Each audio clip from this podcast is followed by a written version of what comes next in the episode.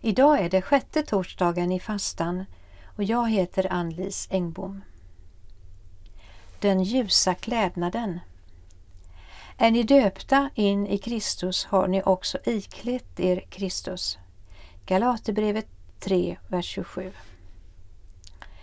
I den tidiga kyrkan utgjorde fastetiden dopkandidaternas avslutande förberedelseperiod för påsknattens dop.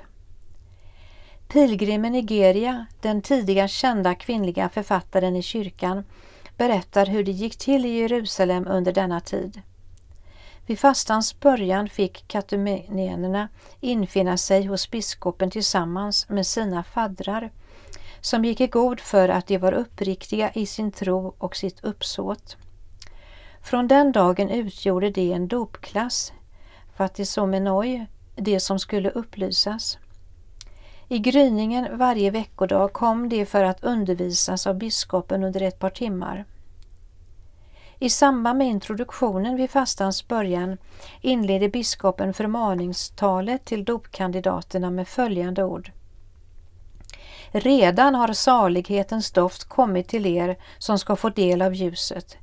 Redan plockar ni de andliga blommorna för att fläta himmelska kransar. Redan har ni kommit till palatsets förgård. Måtte ni nu också bli förda in av konungen.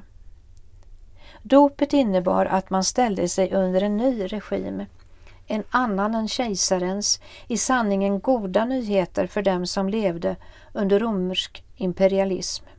Dopet handlade om långt mer än individens lycksalighet i livet efter detta. När de första kristna lät döpas anslöt de sig till en revolutionär rörelse, en motkultur som kom att uppfattas som en, ett hot mot imperiets sociala etikett. Det har vållat oro i hela världen, sa man.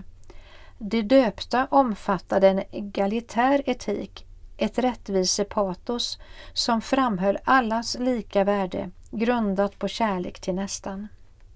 Här låg magnetismen i denna nya rörelse, det som fick dopklassen att växa snabbt. Även om det numera är mindre vanligt med dopundervisning under fastetiden så får denna innebörd av fastan inte gå förlorad. Påsket, påsken är minnet av vårt dop, vår död och vår uppståndelse med Kristus, genom vilken vi avsagt oss gamla lojaliteter och bekänner oss till en ny. Kristus och hans rike. Detta är den egentliga innebörden av ordet sakrament. Det är ursprungligen ingen religiös term utan användes tidigt i romarriket om den trohetsed med vilken man svor lojalitet till imperiet och dess härskare. Det är dess karaktär av motståndshandling, bytet av lojalitet, som gör dopet till sakrament. Var med mig i en bön. Du stör oss, Gud, med din inbjudan att vända om. Låt oss under denna fastetid återuppväcka kraften i vårt dop. Låt ängslan och girighet som förgiftar våra relationer förvandlas till medkänsla och generositet. Amen. Välsignelse över din dag.